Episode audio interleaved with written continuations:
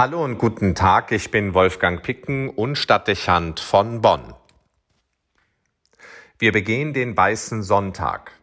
Wenn auch unter den schwierigen Rahmenbedingungen der Corona-Pandemie, so werden heute dennoch in vielen Gemeinden zahlreiche Kinder erstmals zur Erstkommunion geführt. Sie werden auf manches verzichten müssen, was sonst diesen Festtag ausmacht. Die Gäste werden auf die engste Familie beschränkt bleiben und die sonst großen und festlichen Gottesdienste werden wesentlich bescheidener ausfallen. Für die Kinder dieses Jahrgangs wie auch bereits des letzten Jahres tut einem das leid, weil sie nicht so unbeschwert feiern können, wie man es selber einmal tun konnte. Lediglich die Älteren werden ähnliche Erfahrungen gesammelt haben, weil Krieg und Wiederaufbau ihrer Erstkommunionfeier deutliche Beschränkungen auferlegt haben. Für gewöhnlich aber ist es ein österliches Fest, an das man sich gerne erinnert.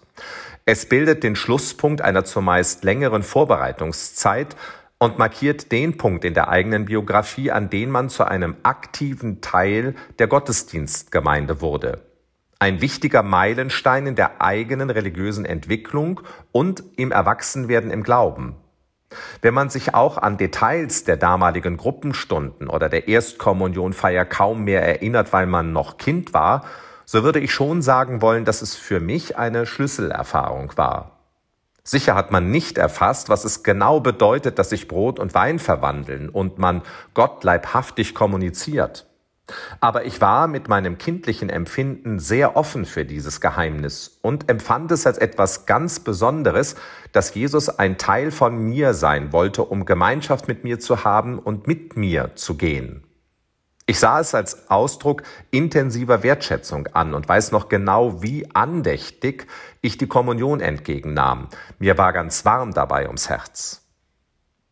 Später hat es Zeiten gegeben, nicht zuletzt während des Theologiestudiums, in denen ich mich mehr mit dem Zustandekommen der Wandlung, mit Transsubstantiation und Realpräsenz auseinandergesetzt habe. Immer wieder wurde darüber heftig diskutiert und versuchten wir, dieses Glaubensgeheimnis mit dem Verstand zu durchdringen oder eben als unvernünftig zu verwerfen. Ich würde sagen, dass diese Gedanken und Diskussionen wichtig waren, aber ebenso würde ich behaupten wollen, dass sie uns selten wirklich weiterbrachten. Im Gegenteil, man nahm sie in die nächste Eucharistiefeier mit und stellte dann fest, dass es schwerer geworden war, einfach die Hände aufzuhalten und sich beschenken zu lassen. Der Verstand erschwerte es Kind zu sein, lehnte es zuweilen sogar radikal ab und forderte mit seinen Fragen beachtet zu werden. Die Andacht wurde schwerer. Das waren Momente, in denen man Gefahr lief, das Verhältnis zur Eucharistie zu verlieren. Für mich war das eine Belastung, denn eigentlich wollte ich diese innere Verbindung bewahren.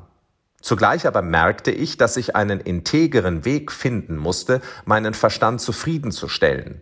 Ich konnte die Revolution aufkommender Fragen und Zweifel in mir nicht übergehen. Das führte mich in ein Gespräch mit meinem damaligen geistlichen Begleiter, ein Mann von hohem Verstand und großer Klarheit. Ich weiß noch sehr genau, wie er mich ermutigte, im Verhältnis zu Gott Kind zu bleiben und mich dessen nicht zu schämen.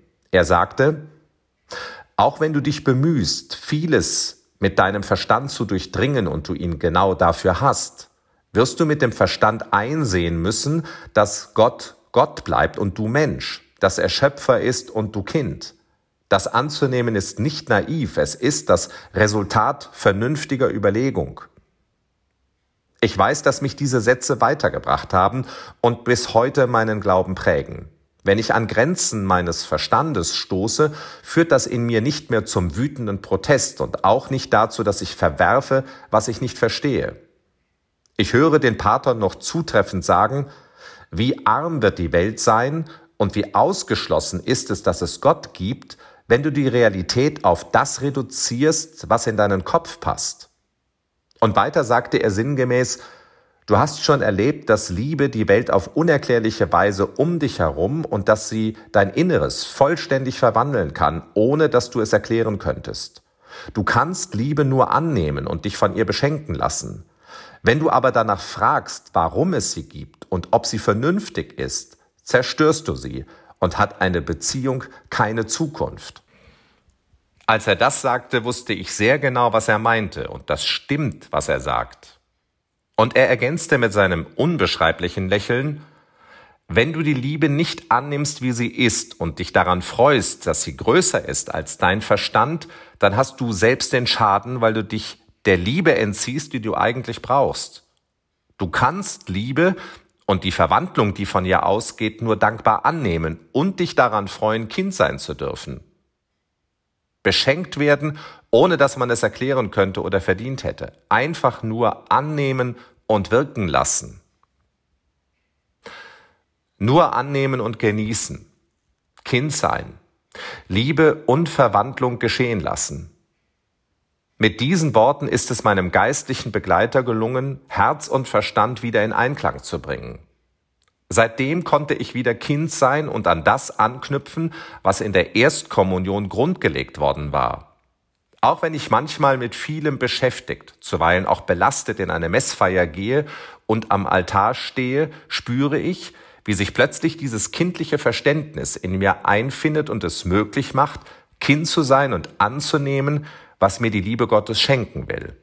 Und ja, ich bin überfroh und zutiefst dankbar, dass es etwas ist, was nicht in meinen Kopf passt, sondern den direkten Weg in mein Herz sucht und von dort eine Kraft entwickelt, die auch meine Gedanken bestimmen kann. So ist es geblieben. Er ist in diesen Momenten mein Gott und mein Vater und ich Mensch und sein Kind. Ich spüre, wie mich dabei etwas berührt und erfüllt bestärkt und aufrichtet, verwandelt eben.